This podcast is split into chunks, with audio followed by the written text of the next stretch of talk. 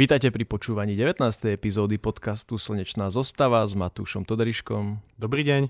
A Marianom Psárom. Dobrý deň. Podcast vychádza v spolupráci s portálom Živé.sk a dnešná téma bude, Matúš? Bude medzihviezdne cestovanie. Mm, dobre. Chcel to je už sa... druhé pásmo? Uh, myslím, že na to potrebuješ uh, nejakú špeciálnu režíku, aby je, si sa tam dostal. To už za jedno s Dubravkou, hej? Um, a, ale stále menej ako Devínska. Dobre. Uh, tak teším... poslucháči, ktorí nie sú z Bratislavy, absolútne nepochopili túto referenciu. Podľa mňa aj tí bratislavskí si povedali, čo to je toto za... v poriadku, poďme na novinky. Bum, bum, bum. Um, začíname opäť Starshipom, SpaceXom, mojim obľúbeným. Už je tomu nejaký ten uh, týždeň, ale po dlhých mesiacoch čakania sa konečne dostala táto odpaľovacia a, a stavacia a facility, toto zariadenie uh-huh. v Boca Chique v Texase, environmentálny posudok. Ono to malo už byť niekedy v novembri a oni to stále, že a o mesiac to bude, a o mesiac to bude, a o mesiac to bude. A vždycky to povedali, že ako keď čakáš na stanici na vlak a už 20 minút meška je 20 minút, že a tak 40. Uh-huh.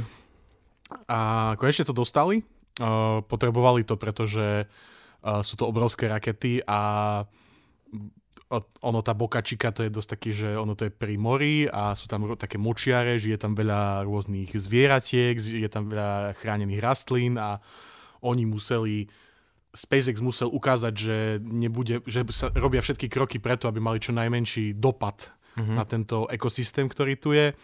A našťastie dostali uh, bolo viacero možností, že aký environmentálny posudok môžu dostať. Dostali, on sa to volá, myslím, že FONZI je nejaká skratka, to znamená, že, akože, že zist, nezistili u nich nejaký väčší uh, dopad. Uh, mm-hmm.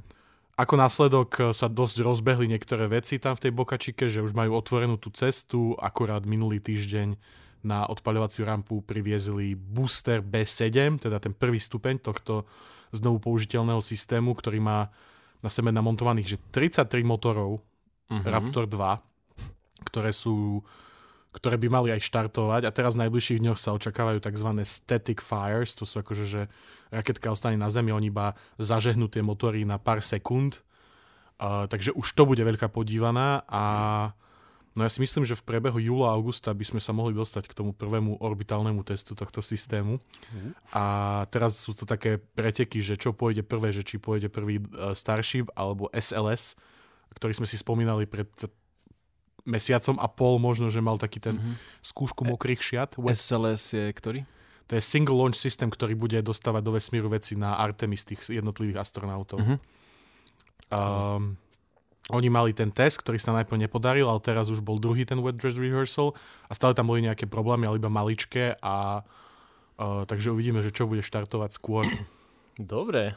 No, Niektorí z vás už zachytili, že minulý týždeň sme mohli pozorovať na už takmer ranej oblohe všetkých, teda nie všetkých, ale voľným okom sme mohli vidieť všetkých 5 planet, ktoré môžeme vidieť voľným okom, plus tam bolo vidno ešte aj dorastajúci mesiac, taký krásny kosáčik. Uh, neviem, či si... tých 5 planet, ktoré Samozrejme, boli to dokonca v poradí. Merkur, no? Venuša, Mars, Jupiter a Saturn. Saturn mm-hmm. vychádza teraz e, na oblohu medzi, e, medzi prvými, potom ide Jupiter, Mars. Mars je taký dočervená, Jupiter je strašne silný. No a nad ráno môžete ešte vidieť Venušu, úplne jasnú, Merkur už asi ani nie. Mne sa to podarilo náhodou zobudiť pár dní Videl do... si to? Videl som pár dní dozadu, videl som uh, Saturn, Jupiter, Mars, Venušu a Merkur som mal za tým barákom, tým vysokým, vieš, na Trenčanskej. Jak bývaš, hej? Hej. Mm-hmm, mm, jasne. Tam akurát ako vychádza slnko, takže... No a konečne môžeme sledovať zase tieto planety, lebo napríklad so Saturnom a Jupiterom sme sa rozlúčili na konci roka. Oni mm-hmm. zmizli za obzor a teraz opäť vyšli v opačnom poradí ako milý rok. Takže... Ale vychádzajú teda až v noci, po polnoci, hej? No hej, vidíme že... ich niekedy v noci. Neviem presný čas, ale hej, treba si počkať trošku. Takže na budúce, keď sa budete vrácať eh, z party niekedy nad ránom, tak uh, skúste uh, zaostriť, ak sa to bude dať a možno si ak všimnete. je to jasné a nebliká to, tak je to planéta. Väčšinou.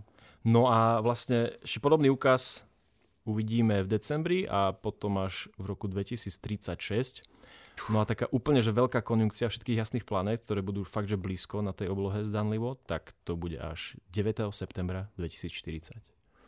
Pozývame vás na uh, výročnú tisícu epizódku slnečnej zostavy. Um, dobre. Um, včera sa odohral celkom zaujímavý štart rakety od spoločnosti Rocket Lab v spolupráci s NASA. Rocket Lab je novozélandská raketová spoločnosť. Myslím, že sme si ich spomínali v súvislosti s tým, že oni, chcú, oni na rozdiel od SpaceXu, teda rovnako ako SpaceX chcú opäť používať prvý stupeň e, svojej rakety, mm-hmm. ale na rozdiel od SpaceXu to uh, robia inak a to je tak, že tú raketu nechajú na padačikoch padať a chytajú ju helikoptérov. Pamätáš mm-hmm. si, nie? Mhm. No ale oni včera uh, úspešne odpalili misiu Capstone. Uh, jedná sa o CubeSat satelit, takže takáto malá kocečka má to iba váhu 25 kg, ktorý bude obiehať mesiac na rovnakej obežnej dráhe, ako bude neskôr obiehať ten Lunar Gateway, tá mhm. vesmírna stanica, ktorá má obiehať okolo mesiaca, a ktorú sme si spomínali uh, v spojitosti s programom Artemis. Mm, je to sranda, uh, to, že to štartovalo na tej rakete Rock, uh, od Rocket Lab, lebo to je dosť maličká raketa. Uh-huh. A dokonca, aj keď som si o tom čítal, tak mi sa mi to potvrdilo, čo som si myslel, že sa jednalo zatiaľ že o najmenšiu raketu, ktorá kedy vyniesla nejaký náklad smer k mesiacu. Wow. Hej? Ale akože ono to je samozrejme, sa to, bolo to možné vďaka tomu, že to má len 25 kg, čo je mm-hmm. extrémne málo, hej, že zober si, že obrovská raketa vyniesie iba 25 kg. A, a zároveň to bol prvý štart lunárnej misie z Nového Zélandu, lebo oni odtiaľ odpaľujú.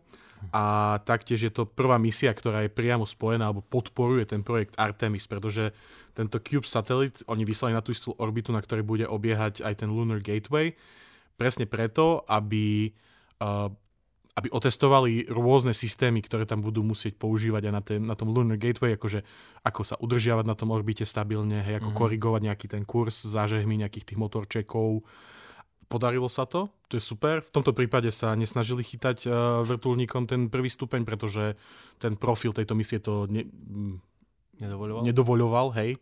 Pretože išli na ten mesiac predsa len, tak asi to museli že úplne vymaxovať všetko, čo sa dalo a keď vieš, aj to aj tie chytacie zariadenia, aj tie padáky niečo vážia, takže predpokladám, že tam boli presne vypočítané mm-hmm. čísielka, že koľko potrebujeme delta V, hej, koľko rýchlosti potrebujeme, aby sme sa dostali na ten mesačný orbit. Tento capstone bude eh, plniť rôzne, rôzne úlohy, aby overil komunikáciu, navigáciu, udržiavanie toho orbitu a to je všetko, čo som k tomu chcel povedať. To bolo to vyčerpávajúce, vďaka. No povieme si ešte o takom bielom trpaslíkovi, ktorý e, pozoroval Hubble teleskop a ktorý destabilizuje svoje okolie. Mm, možno už predchádzajúcich e, dielov viete, že aj napríklad naše Slnko sa najprv nafúkne na červeného obra a potom sa zmrští do bieleho trpaslíka. Ale nebojte sa, nikto z vás sa to nedožije. Tak, e, hej, pozitívna informácia. No a takýto biely trpaslík e, sa nachádza niekde, niekde ďaleko od nás a Hubble teleskop pozoroval. A tento biely trpaslík je zaujímavé, že pomaly pohlcuje dva objekty zo svojho blízkeho okolia. Hej. Je to, jeden je asteroid s kovovým, s kovovým zložením a jeden je nejaký ľadový objekt podobný kométe, aké poznáme z nášho Kuiperovho pása, ktorý sa nachádza e, ďaleko niekde za Plutom. No a to vlastne indikuje, že ľadové rezervoáre môžu byť v planetárnych systémoch úplne bežné, hej, tým, že tieto eh, hviezdy absorbujú eh, do seba všetky tieto eh, ľady a kovy.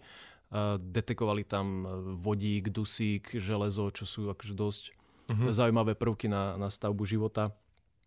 No a výskum tak vedcom pomáha pochopiť e, divokú povahu týchto evolučne starých planetárnych sústav a taktiež tam môžu pozorovať zloženie objektov, ktoré sa v nich nachádzajú. Takže bol to prvýkrát, čo sledovali bielotrpaslíka, ktorý svojou gravitáciou pohocuje dva rôzne objekty a ešte v blízkosti tam má nejakého ďalšiu, tuším, červeného trpaslíka alebo obrá nejakú ďalšiu kometu a je možné, že ak sa bude zväčšovať, tak ich bude pohocovať tiež. Takže aj takéto nebeské Zaujímavé, divadlo že by sa deje. povedal, že Bielý trpaslík je už tá posledná štácia. Hej, že voláme ho mŕtva hviezda, ale pritom stále má nejakú Stále silu. má čo ponúknuť. Stále má, stále má čo vcucnúť do seba. Dobre, povedz, čo nám ponúka čo nám ponúkajú uh, sci-fi a, a čo najviac realistické možnosti cestovania skrz kozmos. Uh-huh. Uh, áno, vybral som si túto tému a chcel by som najprv na začiatok povedať to, že bavíme sa tu stále o vesmíre, o tých obrovských číslach vo všetkom a tu to nebude o nič iné, že, že už keď sa snažíme cestovať po našej slnečnej zostave, tak sa bavíme zostave, o... Zostave, ty sa vždy pomýliš, to je Čo som povedal, zostave? Hej. Pardon, Je posluchači. super, že sa ti náš názov vril do pamäti. Brandujem. Už keď sa pohybujeme po slnečnej sústave, tak už to sú obrovské vzdialenosti. A, Áno. ale keby sme sa chceli dostať ku hviezdám, už len k tým našim najbližším hviezdám, tak to sú, že rádovo v 100 tisíckach väčšie vzdialenosti, hej. Mhm. A um, samozrejme, dobre, na ilustráciu, hej, si môžeme povedať takto, že mesiac je od nás vzdialený, teda v slnečnej sústave používame jednotku na vzdialenosť akú najčastejšie, Marian? Uh, astronomickú jednotku. A čo je astronomická jednotka? Astronomická jednotka je stredná vzdialenosť Zeme od Slnka, čo je približne 250 miliónov kilometrov. Tak? Mhm, no, takže, uh, takže Slnko je od Zeme vzdialené jednu astronomickú jednotku, hej, mesiac napríklad je iba, že 0,0026 astronomické jednotky, Mhm. Venuša, naša najbližšia planéta je 0,28, Od nás. Neptún, najvzdialenejšia planéta, hej, ospravedlňujem sa všetkým, ktorí majú stále radi, radi Pluto, tá je vzdialená 29,8 astronomických jednotiek. Voyager 1, čo je najvzdialenejší človekom vyrobený objekt, je, ne, nevieš, Vieš čo, to môže byť cez tipneš? 90? 148 OK. astronomických jednotiek, hej. Mhm. A, a Proxima Centauri, čo je najbližšia hviezda Mhm. k, zem, e, k Slnku, alebo k nám, tak tá je vzdialená 268 332 astronomických jednotiek, čo reprezentuje 4,24 e, svetelného roka Presne tak. a pre porovnanie ten Voyager sa zatiaľ je najďalej, ale stále je to v svetelných rýchlostiach, je to iba že 20 svetelných hodín. Čiže sú to, sú to extrémne, hej, že ideme sa hýbať po slnečnej sústave, sústave, to je celkom fajn, Mm. je to stále veľa, ale akože v tomto je to úplne v pohode. Ale keď No chceš, Voyager to za 4, 50 rokov dal akože Že, uh-huh, no. celkom. Ešte len stále za, za hranicou slnečnej sústavy. no a tak samozrejme, um, keby sme sa chceli uh, presúvať medzi hviezdami v nejakom normálnom čase, hej, povedzme, že v takom čase, že nezomrieš počas toho, tak uh, by sme potrebovali uh, buď vedieť dosiahnuť nadsvetelné rýchlosti, čo ale za, za, ak, aktuálne vedecké poznatky vôbec nepodporujú a uh, vedci sa veľmi, väčšina vedcov sa zhoduje na tom, že rýchlosť svetla je tá taká neprekonateľná hranica, ktorá, ak nepríde nejaký veľký prelom vo fyzike, nebude tak jednoducho prekonaná nikdy, alebo vôbec, hej. Mhm. Lebo ak, ak sa nemýlim, tak v podstate, vieš, teória relativity hovorí, že keby si, chce, keby si mal nejak, mať nejakú hoci cerusku, ktorá sa by sa mala pohybovať rýchlejšie ako svetlo, tak by fyzikálne zákony hovorili, že tá e, ceruska by musela byť ťažšia ako celý vesmír mm-hmm. a Mhm. tak, takéto vecičky. No ale už aj priblížiť sa tej rýchlosti svetla je asi ťažké, že? Áno, áno. No a uh, tu som chcel ešte spomenúť, že najrýchlejší človekom vyrobený objekt aktuálne, a Mhm. už sme si ho spomínali, myslím, že ty si ho spomínal, Oh. je Parker Space, jasné. uh, uh, Parker Solar Probe, Mhm. Ktorý sa pohybuje pri tom najvi- najbližšom prelete okolo Slnka rýchlosťou, rýchlosťou 163 km za sekundu. OK. Čo je stále, že 1840 krát pomalšie než svetlo. Mhm. Hej, a už predstav si, že 163 km za sekundu, že Si v Tatrách za sekundu. hej, alebo ideš domov na východ iba Mhm. mm-hmm. na skok. Vieš, ale... Je to veľmi náročné dosahovať vysoké rýchlosti a človek je v tom stále iba v tých počiatkoch toho, že čo, vie, čo sa dá dosiahnuť. Ale existuje zo pár konceptov, ktoré nie sú až tak vzdialené technologicky nám, akože Mhm. tomu nášmu bodu, v ktorom sa nachádzame dnes. A o nich by som hlavne dneska chcel rozprávať. Keď sa budeme o nich baviť, tak budeme často sa odkazovať na to, že akú rýchlosť e, dokážu dosiahnuť. A keďže sú to obrovské rýchlosti, tak budeme väčšinou hovoriť o percentách alebo stotinách C. C je, Rýchlosť svetla. dobre, to predpokladám, že všetci naši posluchači vedia, ale pre istotu, Nevedia všetci. Mm, pre moju babku a tak. Je to približne 300 tisíc kilometrov za sekundu. Áno, tak. Takže um, najprv by sme mali začať tým, že um, dobre, vieme, sa, uh, chcem, vieme dosiahnuť nejakú rýchlosť, ale chceme sa dostať k najbližšej hviezde, ale musíme prekonať predtým tzv. medzihviezdny priestor. Mhm. Interstellar space. Yes. Uh, ako si ty predstavuješ ten medzihviezdny priestor? Prázdno. Tma. Zima. No, a, no to, to sú také, Áno. uh, intuitívne si to tak predstavujeme. Miskoncepcie? Že- Hej, sú také miskoncepcie, lebo on je to medzihviezdny priestor a on je na prvý pohľad dosť prázdny, hej, v porovnaní s nejakou slnečnou zosta- sústavou, ale uh, vôbec to tak nie je. nachádza sa v ňom, uh, vôbec to nie, nie je to úplne vákuum, je tam mm-hmm. strašne veľa Prachu. plynov, prachu, tie plyny vôbec nemusia byť studené, môžu byť aj horúce v podobe plazmy, sú tam mm-hmm. mikrometeóry, je možné, že tam sú um, aj nejaké maličké ľadové asteroidy, dokonca by tam mohla, mohla sa kde tu nachádzať aj nejaká, že rogue planet, mm-hmm. akože taká planetka, ktorá neobieha okolo žiadnej hviezdy, ktorá je tak akože natajňaša sa proste. Renegát. Re, renegát, to je to slovo, áno.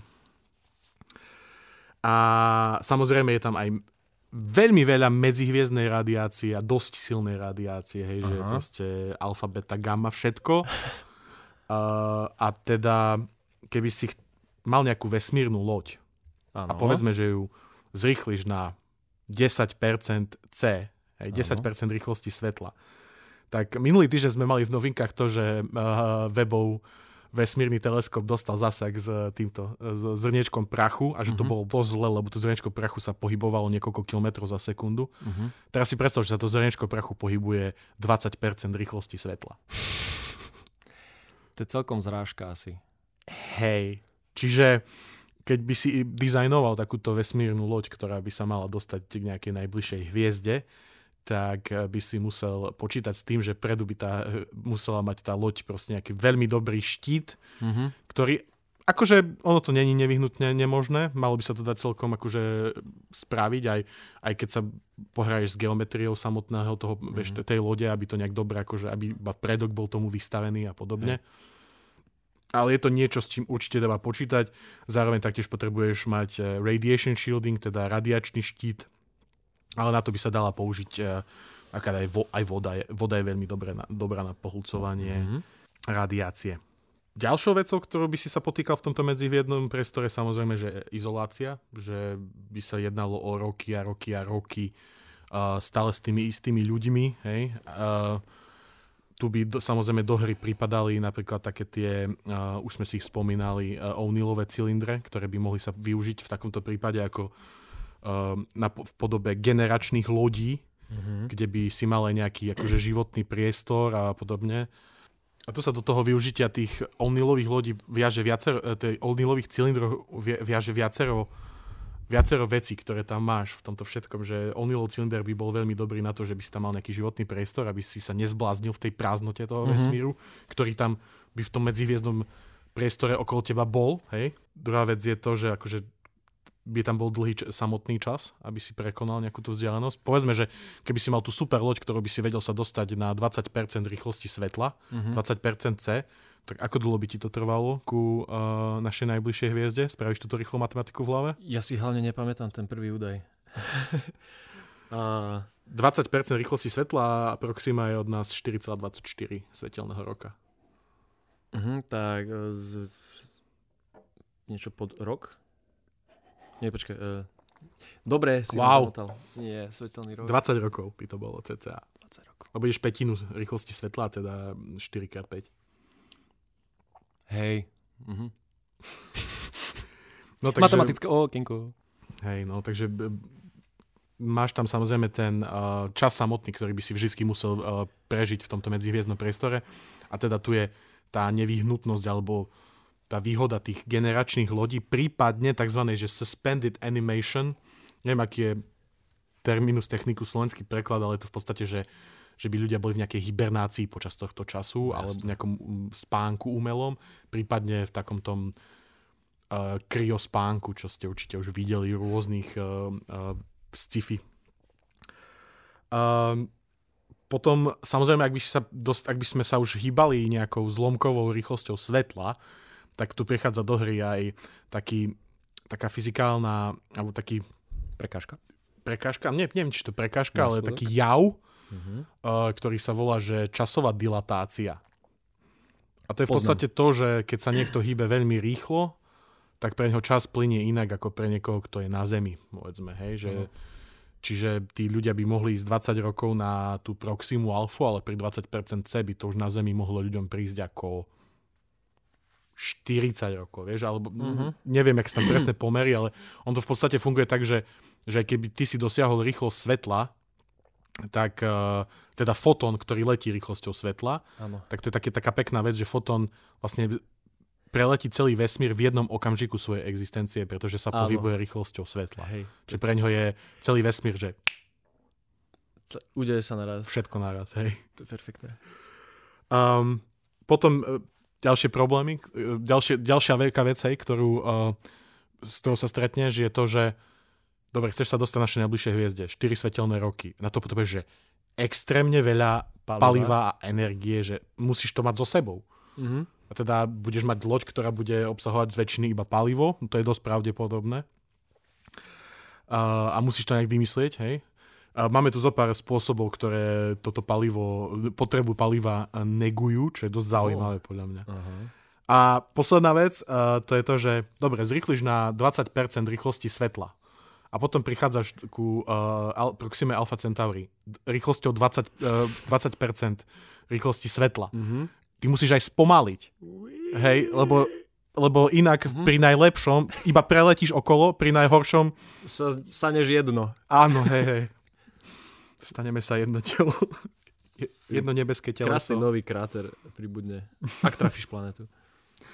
Čiže toto je veľa tých um, um, prekážok, ktoré treba Vlastne prekonať. A na to brzdenie vlastne potrebuješ extrémne množstvo paliva. No v podstate rovnakú energiu, akú potrebuješ na akceleráciu, potom Mhm. potrebuješ aj na tú deakceleráciu. Mhm. Čiže to, by si to, si to musel, ne, vieš, rozložiť na polky a potom, ale to sú také, že, že, že vieš, že akceleruješ, čase mení, no. akceleruješ a potom proste, že brzdíš rok. Mhm. Hej, že takéto veci.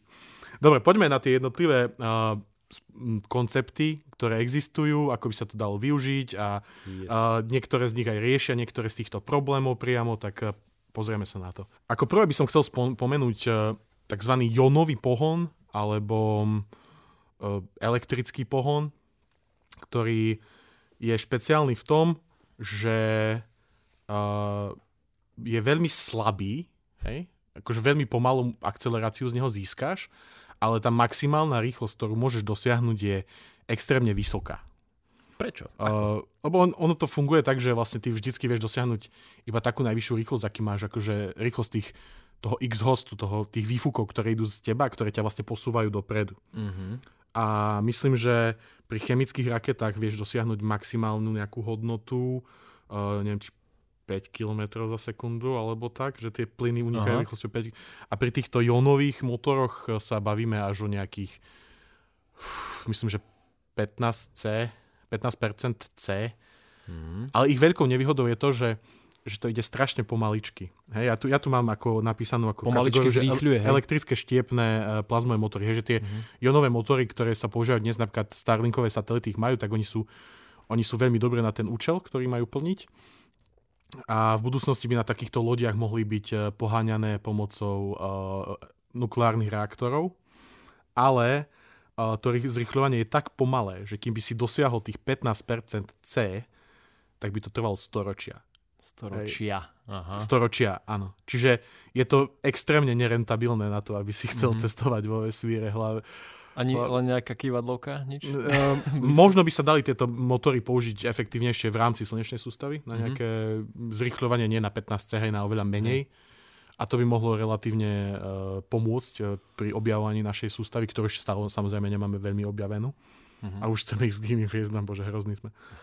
A, tak, ale tu vieš, akože storočie by ti trvalo dosiahnuť tých 15% C, aby si sa niekam dostal. Mhm. A je vysoko pravdepodobné, že kým by si ty sa dosiahol, dosiahol túto rýchlosť, aby si sa niekam dostal, tak by už ľudia na Zemi vymysleli, že nový spôsob pohonu, aby ťa predbehli. Wow. To som si čítal, aj to bolo k tomu vyjadrené, že nejaký typek povedal, že, Okay. že kým, kým napreduje uh, vývoj motorov a že sa zri, stále je tam nejaká rastúca krivka toho, že akú rýchlosť vedia dosiahnuť, takže by ľudia ani nemali pomýšľať nad tým, že ísť k iným hviezdam, lebo je vysoko pravdepodobné, že, že, že keď vyšlo nejakú misiu veľmi skoro, tak ich tá ďalšia proste o pár rokov, že predbehne okamžite. Že Mhm. Mali by sme najprv počkať, keď sa dostaneme do toho bodu, že vieme relatívne rýchlo cestovať medzi hviezdami. Super. Um, ďalším spôsobom, ktorý by som chcel spomenúť, je fúzna raketa. Mhm. Um, tá by mala vedieť dosiahnuť teoreticky okolo 10% C. Uh, fúzia je opak štiepenia, ako ho poznáme, hej? Čiže Mhm. spájaš ľahké atómy uh, do ťažších atómov a tým sa uvoľňuje obrovské množstvo energie Uh, táto raketa by spaľovala uh, nejaké helium, vodík, bor, prípadne litium, čo sú také tie ľahšie prvky hej, na začiatku mm-hmm. uh, tabuľky prvkov, však to vieš. Uh, toto je aj, že energeticky celkom rentabil, uh, oveľa viac rentabilné ako štiepne reakcie, lebo pri štiepných reakciách získáš iba okolo um, menej ako 0,1% uh, tej hmoty premeníš na energiu. Wow. Čiže to je uh-huh. extrémne neefektívne.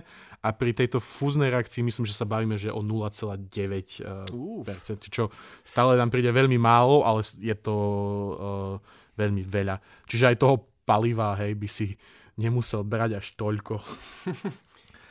je zaujímavým, a to, čo by sme mali spomenúť, je tzv. projekt Daedalus, okay. ktorý bol ako koncept preberaný v roku 73 až 78 a to bol to bol taký koncept uh, vesmírnej sondy, hej, Nebola by to, nemalo by to posádku, ktorá by bola odpalená z uh, obežnej dráhy Zeme a mala by dva stupne, ktoré by, myslím, že by spaľovali helium-3 a deuterium, čo je vlastne, deuterium je vodík, vodík ktorý má o jeden uh, neutrón viac. Či to Asi áno. Dobre som povedal. Uh, ten prvý, prvý stupeň by akceleroval tú raketu na, 0, na 7, 7% C mm-hmm. a ten druhý by ju akože dohnal na 12 C. Percent C. 12, 12% C. Uf, 12 C by bolo super. 12% C a vlastne to, čo, jak oni si to predstavili, vtedy bolo, že, že tá loď by že tá loď by uh, išla k tej Barnardovej hviezde, myslím, že by to trvalo asi 50 rokov, myslím, že Barnardová hviezda je asi 6 svetelných rokov od nás, to je druhá e, najbližšia hviezda k nám.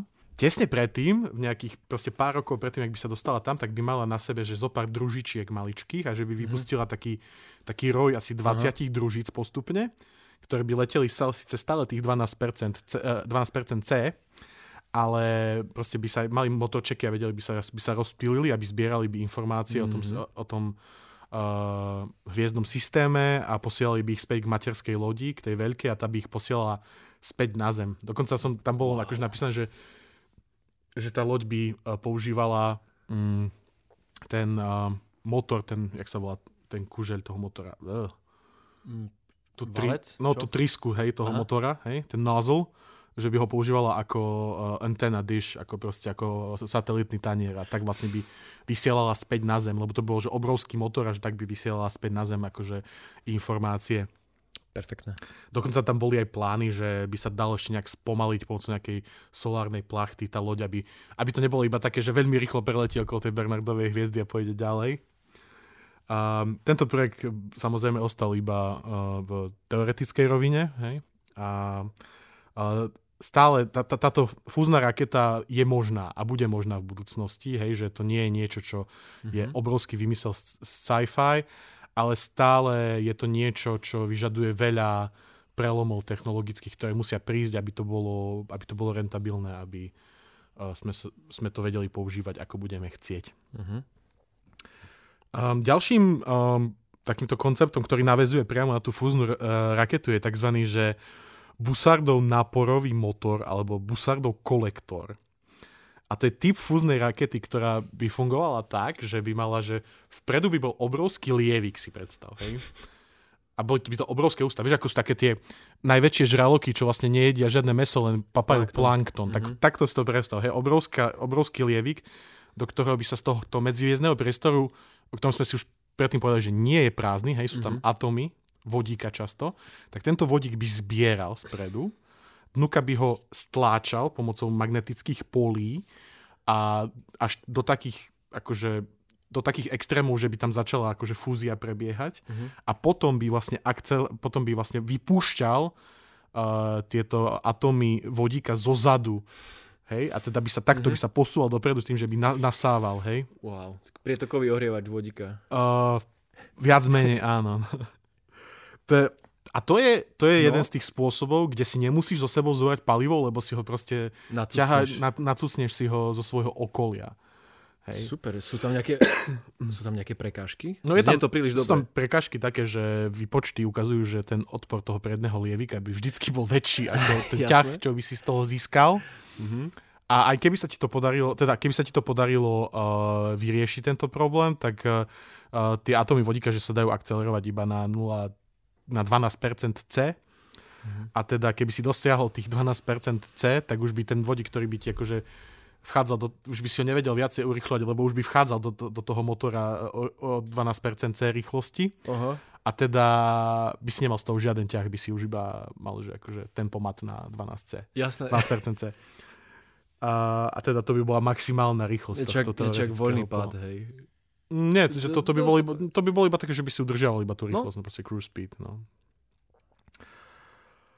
Teraz uh, pôjdeme na môj že obľúbe, obľúbený koncept z týchto všetkých, ktorý sa volá, špecificky som, nazval to, že projekt Orion, ale dá sa, mohli by sme to nazvať ale že akože nukleárny pulzný pohon. pohon. Mhm. A predstava je následovná. Postavíš obrovskú vesmírnu, alebo postavíš vesmírnu loď. Vzadu postavíš tzv. pusher plate, taký stláčací panel, mm-hmm. za ktorý hádžeš atomovky. Hádžeš za ňoho atomové bomby, ktoré sú presne vykalibrované, majú presne nejakú uh, silu výbuchu a všetko. A tie, keď vybuchnú, tak vlastne tá radiácia, hej, vo vesmíre nemáš tlakovú vlnu, ale tá radiácia, ktorá z toho vznikne, úplne ti proste keby nudge, akože tak te- šuch, postrčí ťa dopredu Mhm. a ty tie atomovky tam hádžeš že stále. Hej. Mhm. Čiže hádžeš ich stále a keď to máš dobre vypočítané a dobre navrhnuté, tak vieš normálne týmto spôsobom detonovaním jadrových e, proste bomb posúvať túto loď dopredu, dopredu, dopredu a akcelerovať ju tak, že vieš dosiahnuť okolo 10% rýchlosti svetla. Dobre. S týmto návrhom prišiel náš starý známy uh, Ujo Freeman Dyson, Mhm. mm-hmm. ktorého sme si spomínali ako otca myšlienky uh, Dysonovej sféry alebo Dysonového roja. Bol to dosť akože... Mhm. Chcel, škoda, že už nežije. Chcel by som sa s týmto človekom niekedy stretnúť. Ono to znie uh, tiež proti intuícii, že proste, že hodíš si pod vesmírnu loď atomovú bombu a že to ťa akože No. neroztrieska na milión častí. Menšie bomby, alebo Uh, áno, že ako tie, akože, čo poznáme. Áno, dajú, tieto bomby sa dajú robiť aj menšie, máš tam, rô- vieš, môžeš tam mať rôznu túto uh, yield, akože rôznu tú výbušnú Silu silu, hej, no. silu detonácie. Dokonca ešte vieš pracovať, dokonca aj pri atomových bombách uh, existuje tak akože shaped charge, neviem si to niekedy počul, že akože bomba, ktorá vybuchne a väčšina tej energie ide iba do jedného smeru. Wow. Čiže to by sa dalo akože s týmto pohrať, že aby tie Mhm. atomovky vybuchovali a väčšina energie by bola smerovaná. Hej. A akože inak, akože prvé koncepty tohto projektu Orion boli také, že by, že by sa tá loď dostala na obežnú drahu s použitím atomových bomb. No, no Ale takto si to už nemôžeme predstavovať, hej, lebo... Um, uh, Nie sú dobré skúsenosti s atomovkami. No ono hlavne, keď oni prišli s týmto projektom, tak myslím, že 5 rokov na to, ako to vymysleli a rozmýšľali nad tým, tak prišla tá zmluva o regulácii jadrových, a jadrových zbraní a ich testovania, hej, že Aha. napríklad myslím, že v tej zmluve bolo uh, zakázané použi- uh, atmosférické testovanie jadrových zbraní a takto, Mhm. čo sa vlastne už nedeje od uh, asi 50 rokov, chvala Bohu. Mhm. Ale uh, v takom vesmíre, vieš, v hĺbke vesmíru to je táto, tento strach pred nejakým jadrovým spadom je zbytočný. Mhm. Uh, ty ty vieš, si to začal odpaľovať až niek- niekde hore? Áno, áno. Mhm. Ja, tá loď by bola asi postavená aj na obežnej dráhe celkovo, lebo väčšina, Aha. väčšina dizajnov týchto uh, Orion spaceships uh, je veľmi obrovská, čiže to by to by ani si ne, ne, nechcel dostať zo zeme na obežnú dráhu, by si to tam chcel po častiach ponosiť a tam Mhm. to zostaviť.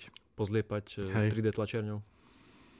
No a keby si chcel um, zrýchľovať 9,8 metra za sekundu na druhu, tak by si potreboval hádzať, že atomovku každé 3 sekundy, Mhm. cca. A musel by si to takto robiť, že 36 dní v kuse, aby si sa dostal na tých 10% C. Aha, Čo ešte práve celkom málo. Mhm, Ja som myslel, že na obežnú drahu, ale Ne, ne, ne, ne, ne akože, aby, si, hej, aby si sa dos, dosiahol, dosiahol rýchlosť 10% C. A ja som si to počítal, vychádza tak, že by si potreboval mať asi že milión bomb. mhm. aby si to mohol dosiahnuť. Um, a Carl Sagan, Mhm. známy uh, vedec a popularizátor vedy, on raz tak akože O ňom spravíme diel. určite. vtipne poznamenal, že, že to by bol super spôsob, ako sa zbaviť všetkých atomových bomb v arzenáloch uh, Mhm. pozemských mocností. Najkrajšia mierová operácia. Mhm. Ja si myslím, že... Nevieš, koľko akože- ich je teraz po zeme guli? Neviem ti to takto povedať, ale bavíme sa Stovky? o, sto, o tisíckach podľa mňa. No, tých hlavíc je určite. Rýchly wipeout. A to znie ako nejaká reality show na Kize. Hej, utieraš deťom zadky. No, Myslím si, že projekt Orion je veľmi zaujímavý a tiež by, je to niečo, čo by si zaslúžilo, že vlastnú epizódu spolu s Karlom Saganom. Uh-huh. Um, takže možno sa ešte k tomu vrátime, ale teda priatelia, keby ste chceli si odpaľovať pod zadkom atomové bomby, tak by vás to vedelo dos- dostať celkom ďaleko. Ale neskúšajte to doma. Hej, iba pod dohľadom profesionálu, ako sme my. Alebo si poriešte antihmotu. Povedz mi niečo o, po- o motore na antihmotu. No antihmota je tiež tak akože uh, teoretický uh, pohon, ktorý by sa dal využívať a mohol by byť oveľa efektívnejší. Toto je asi ten pohon, ktorý by vedel dosiahnuť že najvyššie rýchlosti. Uh-huh. Vlastne ono by to bolo v princípe o tom, že by, sa, že by si tam mal nejaký motor, kde by sa anihilovala uh, hmota a antihmota. Oni keď sa stretnú, uh-huh. tak to z toho vznikne obrovská explózia. Hej.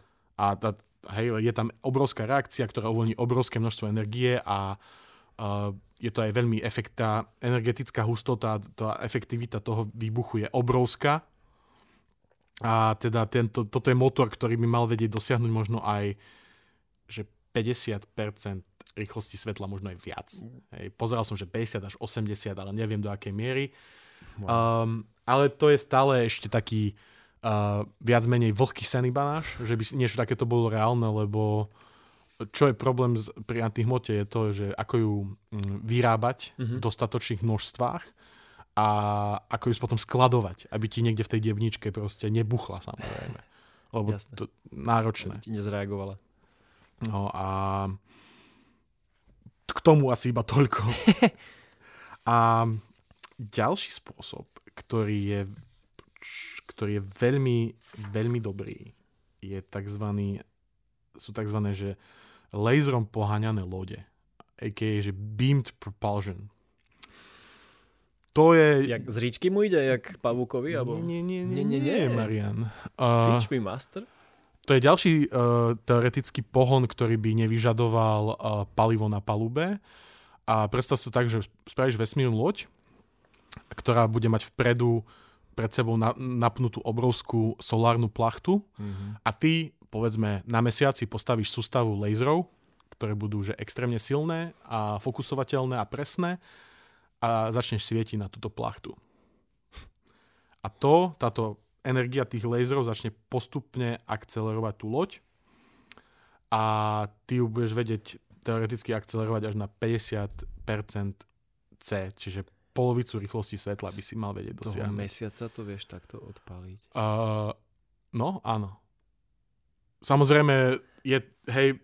Dobre, uh, dlhé lakte, kým všetko aj postavíš na mesiaci a tak ďalej. kým všetko postavíš a vývoj laserov ide, napreduje akože celkom dobrým tempom a dnes už máme veľmi výkonné lasery, ktoré vedia uh, sa aj akože fokusovať na obrovskú vzdialenosť, uh-huh. ale uh, stále je to šialené podľa mňa a Mm, ale musíš akcelerovať iba tú samotnú vesmírnu loď a nič viac nemusíš robiť. Um, a tá plachta, hej, aby si si predstavil, tak sú rôzne, sú rôzne koncepty, ale že tá najväčšia plachta, z ktorou sa počíta, by mala že priemer, že tisíc kilometrov, aby si to vedel trafiť asi. To, to len tak nevypadeš. uh-huh, dokonca, um, dokonca tu sa ponúka aj taká zaujímavá spôsob, uh, taký zaujímavý spôsob, že ako spomaliť no, no, no, to tú, tú vesmírnu loď a to by bol, prebiehalo tak, že že ty sa už dosiahne, dostaneš na tú úroveň, že chceš začať spomaľovať predtým, ako prichádzaš nejakému, uh, nejakej slnečnej uh, sústave, ku, ku ktorej smeruješ. A že v tom momente by si že vysunul že zadnú plachtu Brzdiacu. a tú, tú prednú plachtu by si uh, vlastne releaseol, by si ju vypustil, aby šla pred teba a ten laser, čo by pálil na tú prednú plachtu, tak by sa odrážal späť do tej zadnej plachty a teba by vlastne brzdil. Počkaj, jak? Čo? Dobre. Že, že máš vesmírnu loď, hej, máš pred, pred ňou tú plachtu. Pred ňou. A do ktorej palí ten laser a Aha, posúvajú zadu, dopredu. Ale uh-huh. ty v tom bode proste ju vypustíš tú plachtu, odpojíš ju od svojho uh-huh. vozidla, tú prednú, uh-huh. a vysunieš zadnú plachtu, ktorá teda smeruje opačným smerom. Uh-huh. A ten laser ako palí na tú prednú plachtu, ktorá už ale není spojená s tvojim vozidlom, teda uh-huh. už neakceleruje teba, iba tú plachtu uh-huh. samotnú, tak od nej sa odráža späť uh-huh. opačným smerom Ježišmar. ten laserový lúč okay. a páli na tú tvoju plachtu, brzdiacu, brzdiacu plachtu máš vzadu. E, dobre, OK. Hej, ale... A to ti neuletí tá predná plachta úplne, že mimo? No to by bolo, asi by sa dala nejak korigovať, predpokladám, wow, že by tam boli nejaké akože uh, korigačné motory alebo čo, ale... Urvalo mi dekel z tohto. Ako to Vieš, ono sú to, ono sú to strašne uh, mm, šialené nápady, hlavne keď sa zamyslíš nad tým, že, že keď ty chceš paliť na tú plachtu, hej, na, ne, na nejaké vozidlo, ktoré je vzdialené niekoľko, povedzme pár svetelných rokov, tak ty dva roky dopredu musíš ten laser smerovať tam, kde o dva roky bude mať dopad, chápeš? Mm-hmm. Čiže ono inak s týmto sa spája aj taký koncept, že uh, intergalakty, alebo uh, medzihviezdnych uh, diálnic, ktorý no. ktorom som si raz pozeral a to, to je také, že, že by sa vlastne na rôznych miestach vo vesmíre spravili takéto laserové uh, postrkávatka. postrkávatka, ktoré by vedeli z rôznych smerov na rôzne veci páliť, vieš, a takto, že by vedeli ich spomaľovať, zrýchľovať a tak. Taký pinball. Mm-hmm, v podstate, hej. Wow. Um, neviem, neviem teda sa teraz rozhodnúť, či sa mi viac páči ten projekt Orion alebo tento uh, laserový projekt, lebo Viac laserov, menej atomovek, akože... Hej, ale my sme strašne poznačení tým našim strachom z atomovej energie, atomových bomb celkovo. Jaj, a to nie, to zase nie. Ja si myslím, že uh, by sme ich mali vnímať skôr ako nástroje, nie ako zbranie. Jadro v mo- modernej civiliz- uh, civilizácii samozrejme. Jadro je kamarát. Hej, aj keď uh, stále sú medzi nami uh, rôzne individuá, ktoré by ich radi zneužili na veľmi zlé ciele, však Vladimír. Ale myslím si, že taká tá generačná zmena by mala nastať. A... No dobre, a mne tu ešte napadá jeden taký pohon, čo vidíme v tých scifičkách, že ide, ide, ide a strašne sa zrýchli a už je preč. A, a ako sa to volá? Je to warpový pohon? Áno, že hej, hej. Pane Data Warp 10. Um, áno, nakoniec by som chcel spomenúť, toto je veľmi teoretická vec a je to skôr ako taká zaujímavosť. Tie pohony, ktoré sme si spomínali predtým, tak oni sú v, viac menej sú vedecký, akože je tam tá veda za nimi, že to je možné. Mm-hmm. Hej? Ale teraz sa pozrieme na tzv. že Alcubierre Drive, teda Alcubierrov pohon, čo je vlastne, je to, je to warp. A prišiel s tým uh, mexický teoretický fyzik uh, Miguel Alcubierre, neviem, to či to mám čítať po mexicky alebo po francúzsky. Táto veta mala všetko. No. Uh, prišiel s ním v roku 1994, uh, odkedy už bolo publikovaných viacero rôznych uh, pohľadov na túto mm-hmm. tematiku. Niektorí ľudia s ním veľmi súhlasia, niektorí s ním nesúhlasia. Ale čo to v podstate je, je, že zostrojiť loď, ktorá okolo seba vytvorí vlastne osobitnú, nazvime, že osobitnú bublinu časopriestorovú a a, v, a pred tou loďou sa bude ten, akože ten pohon samotný bude zmršťovať časopriestor a za tou loďou ho bude rozširovať. A tá mm. loď teda sa... A ako to spraví? Nebudeš hýbať loď, ale budeš hýbať priestor samotný. Mm-hmm. Myslím, že sme sa o tom bavili, keď si mal časť o zrode vesmíru, že, že, že priestor sa vie hýbať rýchlejšie ako svetlo. Mm-hmm. A to je presne o tom to je, že ty, že ty nezrychluješ tú loď, ale iba posúvaš uh, priestor okolo tej lode. OK, dobre. A teoreticky a podľa tých Alcubierových uh, výpočtov a rovnic, ktoré on tam analyzoval, by nemali byť ani porušené zákony fyziky a teda bolo by možné dosiahať túto uh, hyperluminárnu alebo proste nadsvetelnú rýchlosť. Uh, samozrejme, Aha. Ešte to nemáme, hej. Je tam, je tam veľa, veľmi veľa neznámych, ktoré treba um, dorátať. objaviť, hej, dorátať, aby sa niečo také mohlo stať a hlavne, že ten pohon samotný počíta s uh, tým, že s existenciou, teda potreboval by si tam mať uh, hmotu, takzvanú exotickú hmotu, ktorá by mala že negatívnu energetickú hustotu. Mm-hmm. Čo, čo, ktorá zatiaľ nebola objavená. To je, jak, jak sa to líši od antihmoty? Kamo veľa odo mňa chceš Dobre, a dobre.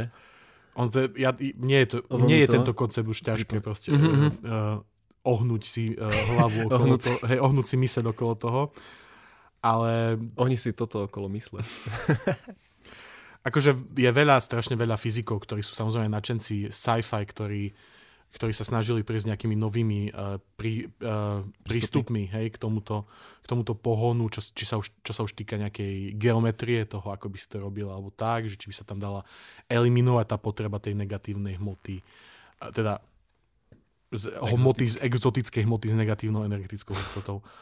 A bolo, bolo posledné roky, bolo už viacero takých senzačných článkov, že, oh, že nadsvetelný pohon je o kročík bližšie a tak, ale v skutočnosti je to stále veľmi uh, taký pofiderný koncept, ktorý vôbec nemusí fungovať tak, ako si predstavujú a síce povedal Alkubier, že to je v súlade s teóriou relativity, ale sú isté hlasy, uh, ktoré hovoria, že uh, keby sme do toho za, zaratali aj kvantovú mechaniku, hej, mm-hmm. a kvantovú fyziku, tak tam by to už nesedelo a to tak. sa to čiže... už krivilo nejak, nie?